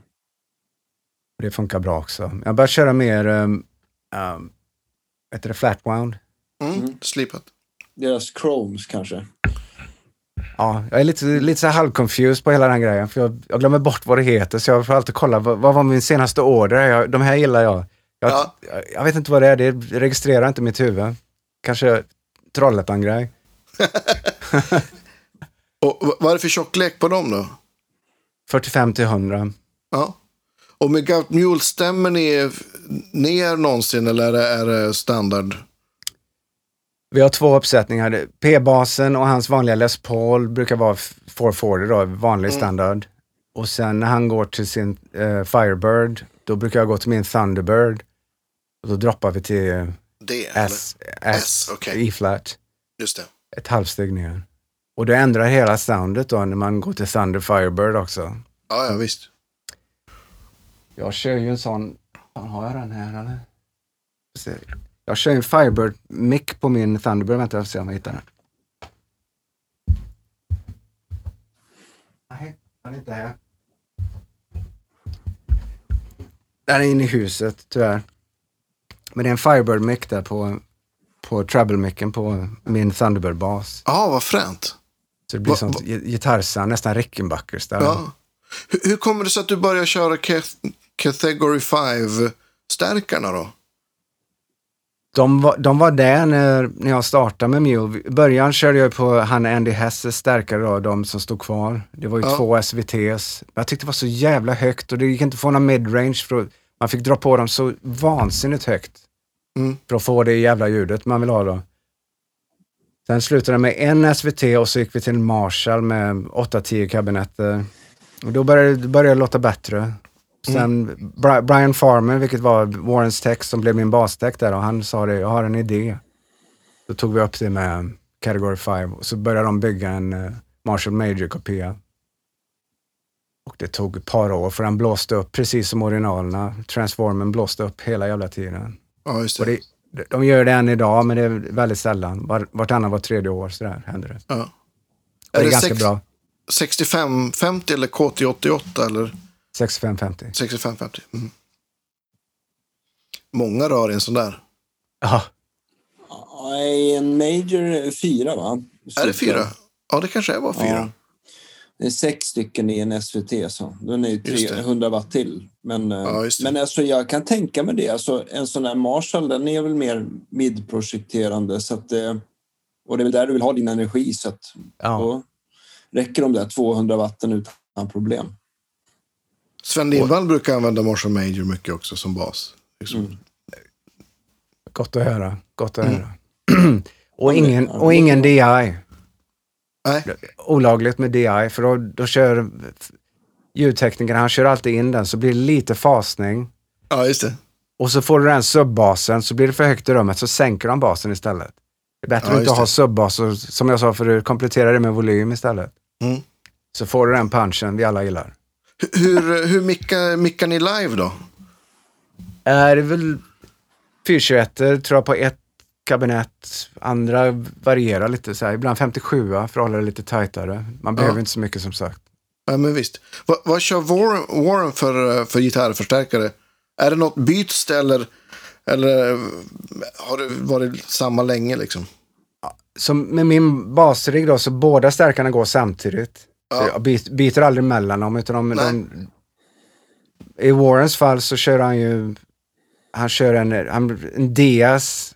Ja, den har jag haft länge. Ja, men så han som jobbar för Diaz, Peter, uh, kommer inte ihåg hans efternamn, han startade ju Homestead. Ett sånt butikmärke och det är, Ja, ju, det. det. är i princip. Så jag kör det på basstärkare också, jag har en Homestead. Jag har en stående här. Ehm, så han kör det, blandar dem. DSen har blivit så lite skakig, de har turnerat för länge nu tror jag. Så Homesteaden har väl tagit över det. Sen har han ju Soldano Just det. och det är ju hans Marshall-stärkare så att säga, Ja, hårdrocksstärkaren. precis. Den är väl modifierad lite, Warrens tror jag. Den Ja. är inte så... En, en SLO 100, den har jag också haft länge. Det, liksom, det är de, den diasen och den Soldanon är det som jag så här ser framför mig. Det är liksom, om man tänker på så här. Jag har aldrig, aldrig sett Got Me Live, men alla liksom, DVDs och klipp på YouTube. Liksom, och Allman Brothers. Liksom. Och sen så har han väl alltid eh, Les Paul va, när han spelar. Eller är jag ute och cyklar nu? Ja, mycket Les Paul. Började med Allman Brothers så hade han väl någon sån 80-talsstratta där, en röd som blev stulen. Mhm. Och därför Någon- slutade han spela den. Men han har kört lite, när vi kör sådana här Pink Floyd-gigs, eller vi kör våra Halloween och nyårsgig, brukar vi välja ett tema då. Då, då, Ja. hoppar, då kör vi hans stratta. Eller Esker kör han ganska mycket också. Ja, kul. Och så Firebirden då, det är, det är väldigt ofta han kör Firebird. Ja. Du, alltså, nu, nu, våra lyssnare ser ju inte, men du sitter ju vid ett mixerbord i din, i din studio. Hur, hur började det liksom att du ville ha en studio? Var det med det här jingelmakeriet eller? eller? Nej, Nej, det var med min fru Minnie. Vi startade vårt band Little Days och vi lånade ju massa utrustning. Och hon hade någonting genom skolan där som höll ett par år efter skolan hade lagt ner. Och jag, det slutade med att jag lärde mig lite. Jag fattade preamps och inserts och du vet kompressor, lite EQ, high pass filter och så. Det var ju- man var tvungen att lära sig bara för man kunde inte, det, det var för dyrt att gå till en studio, det var för dyrt att anställa någon. Ja, Ehm, och jag var jävligt intresserad naturligt. Så sen träffade jag en kompis, Steve Holroyd, som jobbade, han startade på 70-talet på Marquee Studios och sen flyttade han till LA i slut, början på 80-talet och började jobba på Ocean Way. Så han träffade jag och vi startade en studio här i mitt garage och köpte en Studer 820 2 inch just det. analog. Och den kör jag på än idag. Den låter för jävligt bra. Det är så jävla svårt att bara spela in Pro Tools efter man har blivit van med tape. Tyvärr. Ja, det är ja. för jävligt jobbigt med maintenance, du vet att ringa text för att fixa maskinen och sånt. Men de går ju sönder väldigt sällan, Studers. De är ju som, de är väldigt bra byggda. Och har, är det lätt att hitta, hitta alltså själva taper liksom? Det går ju att använda om och om Ja. igen, för man mixar ju inte från tapes längre, utan det blir ju Nej, att precis. man, eh, man spelar in bas, trummor och main eh, huvudkeyboards, huvudgitarr eller vad det nu kan vara, Ja. lite överdöpt percussion och sånt. Sen går ju det in till Pro Tools. Eh, sen finns ju två sätt man kan göra det på. Man kan ju spela in digitalt och behålla det digitalt eller spela in digitalt och loopa det till tape fram och tillbaka, men då får du ett par extra konversioner där då. Precis. Nej, men på min patchback så har jag en sån mult så jag kan splitta upp signalerna. En går till tape och så sätter man tape i repro då, i, re- Ja. så, du får, så du får det. Så mutar du det på vägen in i Pro Tools, men du har en digital från multen då som du lyssnar när du spelar så du inte får det där läget när du spelar in. Ja, men visst. Och sen flyttar du, linar du upp de två, så har du en första generation tape då. Som, som trackas samtidigt i Pro Tools. precis. Ja, vad, smart setup. Ja. Sen, ja, ja, jag brukar köra ganska hög sample rate också, 176,4. Jag vet inte, det bara låter bättre tycker jag för mig. Alltid när jag går ner till, får någon session i 48 eller någonting, tycker jag låter instängt och konstigt. V- vad saknar du mest? Är det luft och dynamik eller? Det är djupet inåt på något sätt. Det, reverberna låter annorlunda och jag tycker det, jag vet inte. Jag kan lyssna på en MP3 och tycka låter det låter svinbra också, så det, det är svårt att säga. Det, vad man väljer själv tycker jag, det finns inga regler på någonting. Reverb är något som, där man märker sample rate tycker jag också. Och, och om man använder alltså git- gitarrpluggar, jag gör nästan aldrig det i och med att jag kan, jag kan spela in starkare och ha en massa bra grejer. Men på, där kan man också märka väldigt stor skillnad på att det blir väldigt mycket bättre med, ju högre sample rate man har. Liksom. Ja. Att det blir mer detalj. Och man märker det framförallt om man latency. eh, har suttit och jobbat till hög sample rate och sen mixar du ner till en MP3 så lyssnar du. Och det största märker man när det, när det går från tape, när du hör det uppe på en analog konsol och sen kommer det in till Pro Tools och blir samma ner till vänster och höger på i digital domain.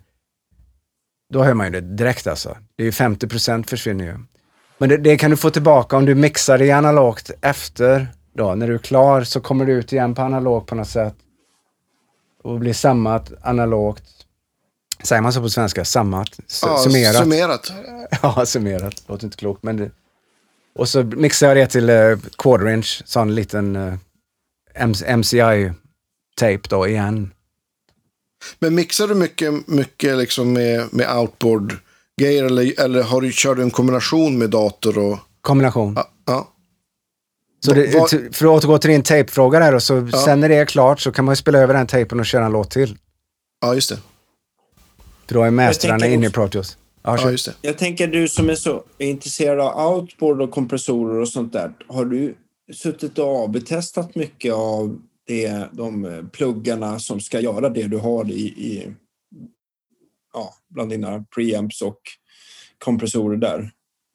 Inte mycket AB, men jag har gjort lite faktiskt. Och ehm, jag har ju två LA2A, så jag har 1176, Jag ser 1176. det. Och eh, jag får säga så här, de UA, Universal Audio, de som finns i pluggarna. Om du tar en och en så tycker jag Universal låter bättre. Digitala.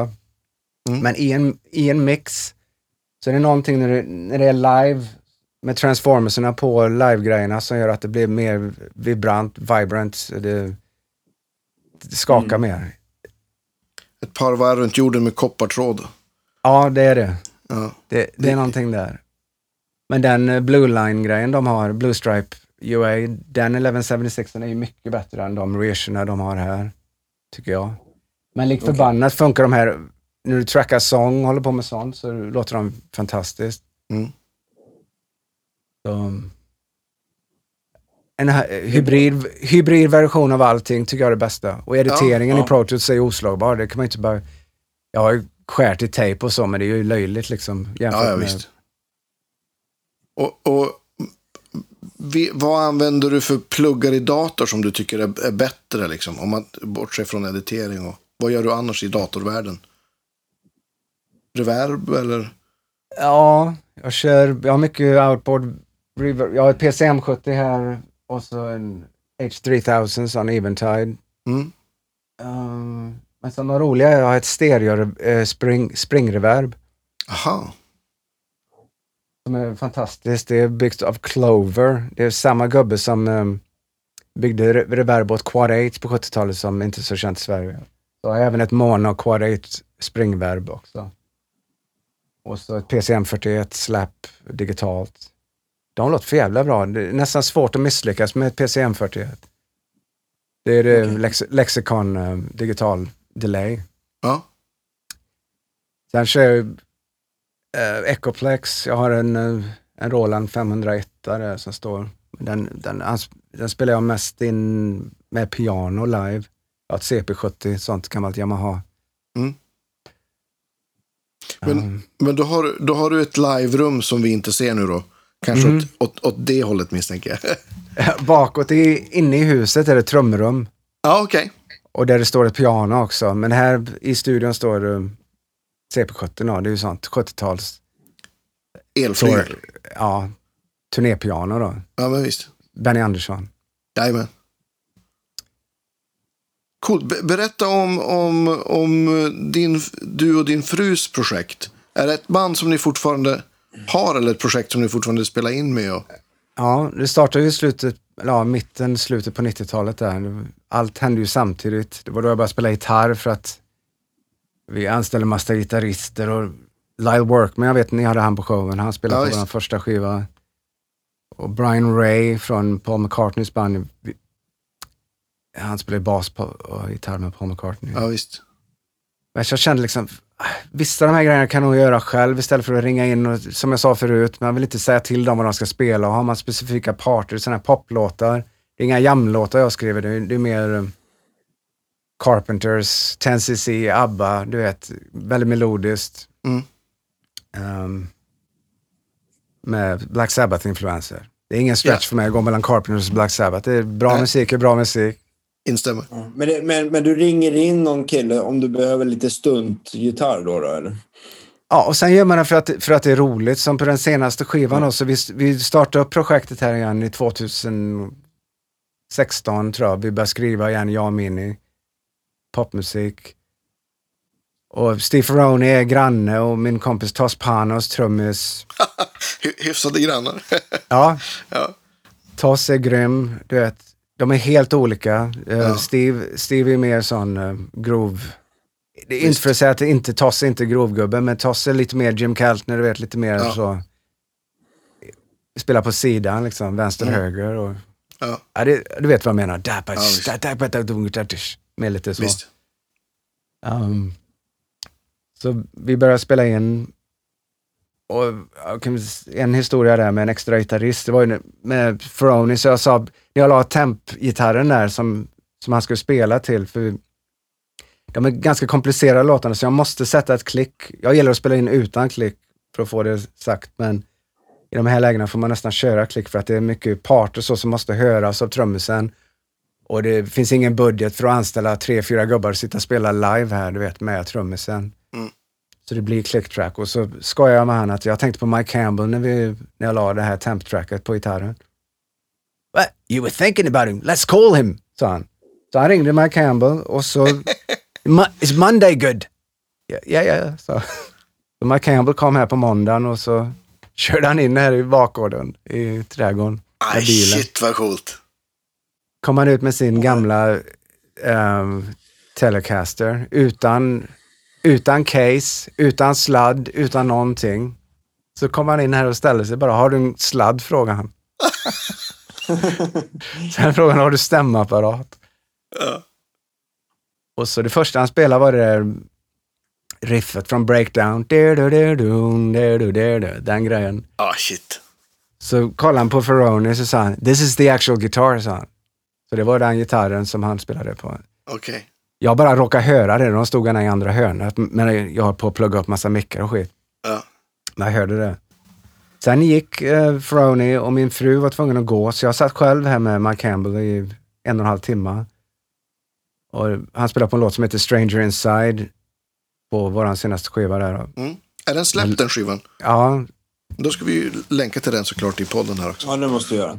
Ja, Li- Little Days heter bandet då. Mm. Små, små dagar på svenska. Ja. Och skivan heter Pop, Pop and Tacos. Ja. Och eh, Stranger Inside den låten med den. Och han skrev den, den hooken där i början och jag erbjöd han uh, låtskriveri för det för jag tyckte det var så jävla bra. Vi kopade den på keyboard och kopade den på sången. Du, du, du, du, du, du, du, spelade han. Och det var första Ja. tagning liksom. ja Alltså det är helt, helt outstanding. Han sa, ah, låten var skriven innan jag, jag Tack för din uh, gest jag mig, men en väldigt bra låt sa han. Men du får behålla låtskrivaren nu. Okej, Tungt. tungt. Ja. Alltså det var roligt. Sen, um, vad fan vad hade vi mer för gubbar som spelade? Steve Lukather. ja. Är han med på plattan också eller? Ja, jag anställde han för, anställer, det var ju kompisgrej. Jag bara sa, vill du spela på en låt? Han sa okej. Han vill ju inte ha betalt liksom. Han vill, kom ju bara för att hänga lite, Ja. röka lite banan och sen så jag hade sånt eh, single string, du vet, dunk, dunk, dunk, dunk, dunk, dunk. Det var ju hans grej på 70-talet. En stor del av hans kompgitarr var ju mycket sånt. Ja. Single. Mm. Så han la det på ett track, uh, Ready or Not heter den låten. Och så kollade han på mig och bara, inga solon, sa han. så jag tänkte, ja, ja, det är en låt och min kompis Toshi Yanaga hade redan spelat ett solo på det. Som var jävligt bra. Jag sa, Toshi är ett Luke-fan också, så jag sa till Toshi efteråt, du, han var här, han frågade om ett solo, så det blev överdubbat. Tyvärr sa jag, jag ber om ursäkt. Han sa, det, det är lugnt, jag fattar. så, och det var ju typ en shuffle i G, så han sa, vad vill du ha? Jag sa, do your thing, break down dead ahead, du vet, bara skags, den grejen. Ja, visst. Så han gjorde någon sån grej där i slutet på, på låten. Ja, det blev ett outro-solo och så kompitar på en låt. Ja, det här ser jag fram emot att lyssna på. Väldigt Mm. mycket. Kul. Ja, och du, vi pratade precis innan vi började spela in och sa hej till alla att, att, du, att du gjorde Lukes... Att du gjorde en soloplatta med Luke här alldeles precis. Precis. Ja, det var ju... Ja, vi har ju känt varandra nu nästan tio år. Ja, Jag har ju träffat han innan dess, när vi har varit svinfulla, du vet, ute på ställen så under åren. ja, Vrå, vrålsupande. Så det slutade med, han slutade ju dricka, jag kommer inte ihåg vilket år det var, 2010 eller någonting kanske. Och vi träffades på en session där vid 2011. Jag söp fortfarande på den tiden. Eh, Men vi, vi fick bra kontakt där, så det, vi bytte telefonnummer och gjorde hela den grejen. Sen slutade jag dricka 2012, för jag kände att nu var det slut. Det, man känner det när skeppet börjar sjunka sakta, du vet man är ute på turné och det, Mm. man får, kommer inte upp för luft riktigt. Liksom. Det, så jag la ner spriten. Det var jävligt svårt att sluta. Jag- Jag slutade hänga med kompisar på tre år. Men han var en av de kompisarna jag hängde med. Inte som någon A-grej utan ingen, och ingen religion eller någon sån skit. Utan det var bara hänga för hängandets skull. Mm. Så det, det började med att vi gick på gångturer uppe i Laura Canyon och på sådana ställen i Los Angeles, uppe i bergen där vid, vid, i Vallen och Hollywood. Mm. Och så började jag skoja, vi måste reviva Los Lobotomies, sa, sa jag. ja. Det är en sån liten barndröm, du vet. Ja, men det, visst. då jag sa inte de orden till honom. Nej, det, nej, nej jag, jag diggar inte David Garfield, han är en idiot eller något, sa han. Um, Ja.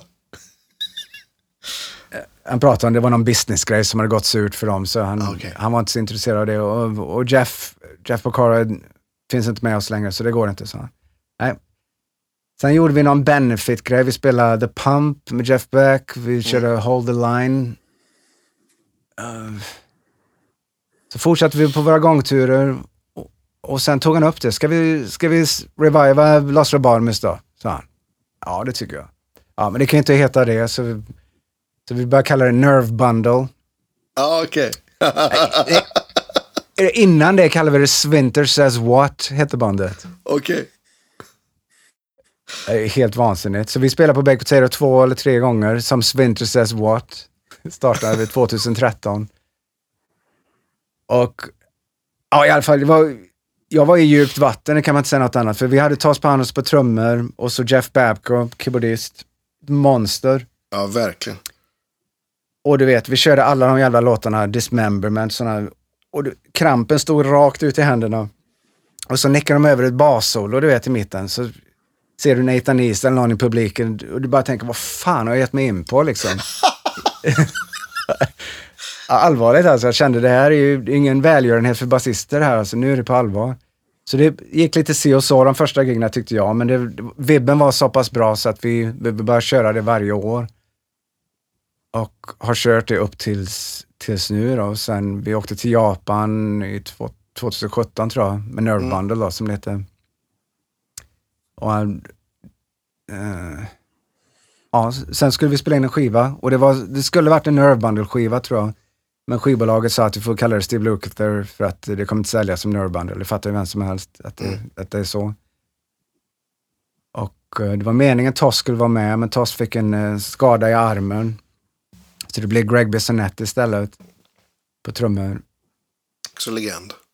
Ja, och sen såg jag i e-mailserna så såg jag att David Page var inkluderad i e-mailserna. Jag tänkte, vad i helvete? Han skrivit någon låt där då, tänkte jag. Så såg jag Joseph Williams var inkluderad också. Det är helvete. Det är en Toto-platta. ja, precis. Och um, ja, så det var ju det. Vi spelade in hela skivan live. Um, och Greg Bissonette på trummor, jag på bas, Luke på gitarr, David Page på orgel och um, piano, grand piano och Jeff mm. Babcock på, han hoppar på orgeln när, när Page hoppar på pianot. Sådär. Mm. Så vi spelade in det live. Uh, mestadels utan clicktrack tror jag. Och det var... Yeah. Vi hade charts, vi läste, vi repade låten en, två gånger och sen spelade vi in den, gjorde ett par tagningar och så var det liksom... Jag gjorde inga fixningar på basen. Jag skulle förmodligen ha gjort ett par. Men jag, jag släppte nästan allting. För, förutom när charten föll ner på golvet en gång, noterna, så jag kom bort mig. Så jag fick gärna puncha in och hålla, rädda en tagning så som var bra på trummor. Mm. Och... Men det var helt galet, för jag jag tänkte jag sitter här med Steve Lukather och David Page. Det var ju den här drömmen när jag kom i början med att spela med Jeff Porcar och ja, Jeff givetvis borta. Så jag skojade om det efteråt när vi var klara att my work is finished, mission accomplished.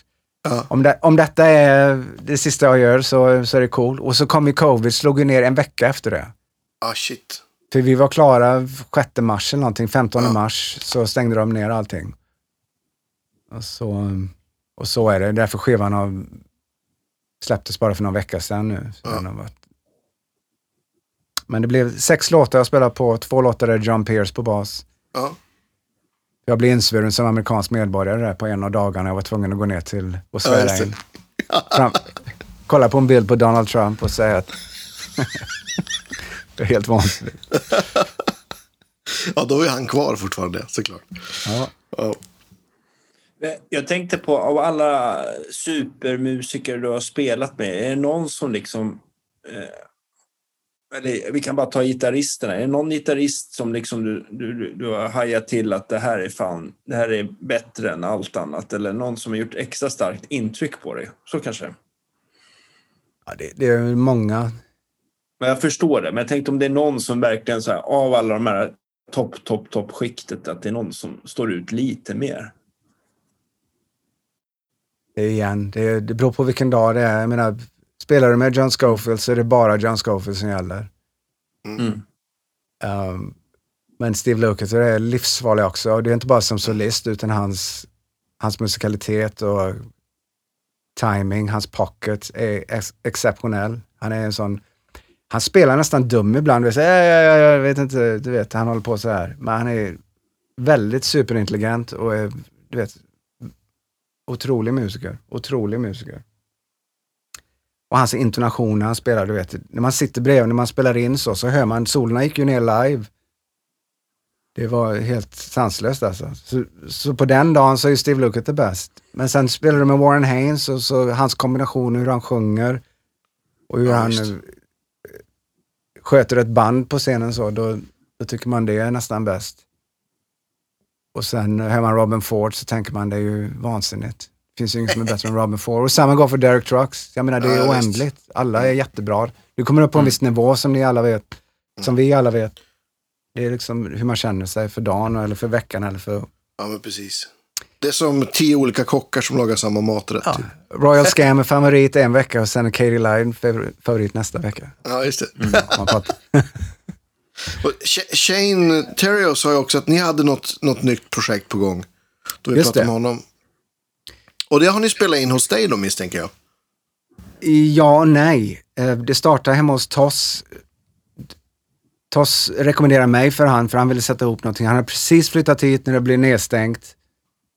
Ehm, och han kör ju med, han är ju MD för Hall Notes då. Ja. Och så blev det en ny introduktion och jag tänkte det var kul. Vi går över och jammar bara och ser vad som händer. Och så sa Toss, vi spelar in jammet ifall, ifall det är något, som, som kom, något roligt som kommer ut. Så vi gjorde det. Så vi spelade in två låtar under en vecka så träffades ett par dagar. Och sen gjorde vi överdubbarna hemma hos mig. Men vi ska träffas nu i helgen tror jag och spela in två låtar till här då. Då ska vi spela in analogt tänkte jag. Se om Mm. vi kan steppa upp. Vad är det här, någon jävla uppgradering? Var en- iLock. Är vi kvar här? Ja, Ja. absolut. Och är det, är det Shanes låtar då eller är det saker som ni har jammat ihop tillsammans? Eller? Um, det är... Fan. Bilden försvann. Jaha, okej. Men du hör oss fortfarande, eller? Ja. Vi, vi Ja. ser dig. Ja, vi ser det också. Nej, Shane har väl grundidén. Så, sen skriver jag och Toss till, gör våran grej. Så s- song, songwritingen blir ju splittad tror jag. Mm.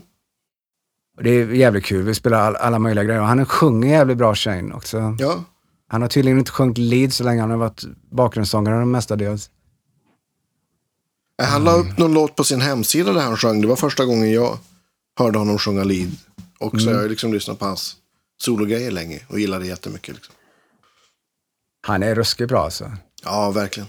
Vi ska Igen. inte hålla dig hela dagen. Jag vet att du är en busy man. Men du, du smygberättar, jag vet inte, det kanske inte är hemligt. Att ni ska, och vi pratade om det förut också. Att ni ska börja spela in en ny platta med Govt Mule.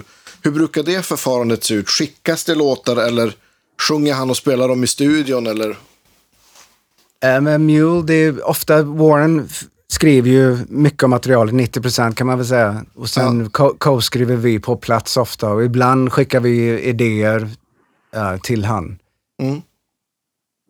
Eh, men allt spelas in live, det, går, det funkar inte. Jag tror vi gjorde någon grej nu, vi har inte avslutat än så jag, vet, jag kan inte säga om vi har gjort det än, men vi spelar in bas och trummor här, jag och Matt, Matt Abs, trummisen i Mule Ja. sp- spela in det här och skicka upp det för överdubb till, till östkusten. Då. Så, men eh, överlag så spelar vi alltid in allt live och så lägger han på sång efteråt. Och eventuellt att han blåser om något solo eller du vet, lägger Ja. på lite keyboard overdubs. Men eh, ja, låtarna arrangeras på plats så att säga, Mm. på golvet. Vart ska ni spela in någonstans? Power Station i Connecticut. Det är två månaders lockout där och det inkluderar mixning då. Okej. Och tanken är väl att vi ska försöka spela in två s- skivor samtidigt. En eh, vanlig mjölkskiva och så kallar vi den andra bluesskivan. Vilket Ah, okej. Blir förmodligen in- inte blues, men om du tänker det mer traditionellt så det blir mindre trumset, en B15 basstärka eller någonting sånt där och så lite lättare arrangemang, mer Mm. sångbaserat och inte så jammigt kanske. Men vem vet, det kan bli vad som helst. Ja. Så båda de uppsättningarna ska vara parallellt. Så man kan gå mellan det. Om man tröttnar på någonting så kan man hoppa till det andra. Ah, okej, så att allt är liksom riggat och så kan ni bara... Mm. Smart. Och så analogt inspelning. Mm. Ja, sen det var på tal att vi skulle spela in någonting för Ann Wilson också. Hon har Oh. co-skrivit två låtar med Warren. Hon har ju suttit in med Mule. Vi har gjort sådana eh, ett par shower med henne när hon sjunger och vi kör lite Led Zeppelin och lite Heart-grejer och sådär. Det är, Ja. hon, är, hon är 70 år vet, sjunger svinbra fortfarande. Fantastiskt. Coolt. Så vi får se vad som händer. Men det, det är planen i alla fall. Jag har flygbiljett. Ja. 27, 27 mars, kommer hem tillbaka hit början på maj. Sen ska jag faktiskt hem till Sverige, är det tänkt, i början på juni. Vi får se Okej. med hela covid-grejen hur det går. Ja. Är det Trollhättan som, som är destination då? Givetvis, det är ju bästa stan. Ja. Ja. Ja, ja, ja absolut. Nej, men det blir väl ja, Trollhättan, Göteborg, så Stockholm. Jag känner inte så många folk i Stockholm. Du har ju oss bara. Ja, visst. ja, Ja, Det var inte jag- till. kan jag dricka kaffe. jag har en bra ursäkt för att åka upp nu. Kanske Ja, Absolut. eller- eller- Definitivt. skrämma liv i Nicky eller Wojtek. De har Ja, inte sett sedan exakt. 96. Precis. Vi bokar ett jam, tycker jag. Ja, det tycker jag. Absolut. Ja, lätt. Jag Ja. kommer hem 3 juni och är väl där till 21. Någonting sånt. Jag får hoppas Blir det läge så, så är du välkommen. Det vore kul att ses. Ja, Ja, ja jag, På- på riktigt skickar, jag också. skickar en e-mail. absolut. Vi har, ju, vi, har ju så här, vi har ju en fråga som vi brukar ställa alla våra gäster. Danne, vill du ta den? Ja, alltså om det skulle börja mot förmodan brinna hemma hos dig, vad, vad är det liksom vad är det liksom du liksom springer ut med därifrån då? Som du liksom känner att den här får fan inte brinna in. Om du bara får välja en sak. Familj, familjemedlemmar, Ja, husdjur, är allt sånt där Men jag ute. tänker Liksom. någon av dina basgrejer eller ja, det, det har du inte omkring det där. Fan alltså. Det är så många fina grejer. Stu, studiemaskinen, den är ju inte lätt att dra ut alltså. Den går inte ens... Nej. Det tar ju säkert en halvtimme att skruva, ta ut alla sladdar. Det är sådana Elco Ja. Ja, Men om det hade varit lika lätt att ta någonting. Ja, jag förstår vad du säger. Mm. Jag vet inte. Det... LA 2A's kanske. De eh, så här. Teletronics-kompressorerna. Eller, eller mina Quad 8 preamps. Ja. Eller någon M49 mic kanske. Men, men om man tittar på basgrejerna då. Är det, är, är det någon bas? Vilken är den sista basen du skulle ha sålt? Liksom? Jag hade en äldre från 90-talet. Det är ju inte gammalt så, men det var min favorit P-bas. Men den blev stulen här. Det var inbrott här faktiskt. Så den, den har jag redan hämtat. Eh, har ingen direkt bas som jag skulle, som jag... Vet inte, jag gillar... Min, min P-bas är ju givetvis, jag spelar på den hela tiden, den svarta. Den andra svarta. Den nya svarta. Ja. EBO, den Gibson 67 kanske. Jag vet inte. Fy fasiken vad tråkigt med inbrott. Alltså. Det går Ja. inte att komma ja, Nej. ifrån. Alltså. måste känns hemskt. Ja, det var chockerande. De, de stal den huvud-P-basen då som jag hade jag spelat med alla, du vet. Som, Mm. Sen tog de en Gibson-bas, en skitbas. Jag tänkte, då, ni kan behålla den Gibson-basen, ge tillbaka Fender-basen så får ni behålla den. Så det är ingen polisanmälan, tänkte jag. Mm. Men, och det är inget som har dykt upp på någon nej, pantbank eller något som... nej. Nej. Så tog de några hårddrivar också. Nej, det, det är ju oersättbart Mm. liksom. Ja, det var något original där med Little Days, det bandet med min fru från Ja. 2000-talet. Men jag hittade faktiskt en kopia här nu under covid när vi har varit hemma. Jag har gått igenom massa hårddrive, så jag hittade en backup. Ja, jag vad skönt. Ja, jag har ignorerat det. Jag har inte velat tänka på det sedan inbrottet. Så jag tänkte, Mm. nej, jag vill inte tänka på det. det. Mm. Det är inget man kan göra åt ändå. Nej. Ja, hoppas att grejerna kommer till rätta, men ja, jag förstår att det är svårt. Japp. Ja. Stort tack för att du ville Ja. vara med. Otroligt trevligt. Jättekul Verkligen. att höra, höra Ja. din story och, och, och om alla, alla äventyr. Och det kommer väl komma en massa mer grejer. Och, och vi kanske får hitta tillfälle att prata igen. Då det släpps någon platta om, med något som är kul att prata om. Så En Absolut. uppföljare. Mm. ja, definitivt. Men jag, jag skickar iväg en e-mail innan jag kommer till Sverige, så om det finns chans kanske vi kan träffas. Jag kan Ja, åka upp till. Stockholm. Det var en-. Ja, Det var en ära. Ja. Vi säger tack för idag och eh, tack återigen till alla våra patreons och kaffe och kaffemuggsköpare. Och vi hörs nästa vecka. Absolut. Hej då! Ha det så bra. Hej då.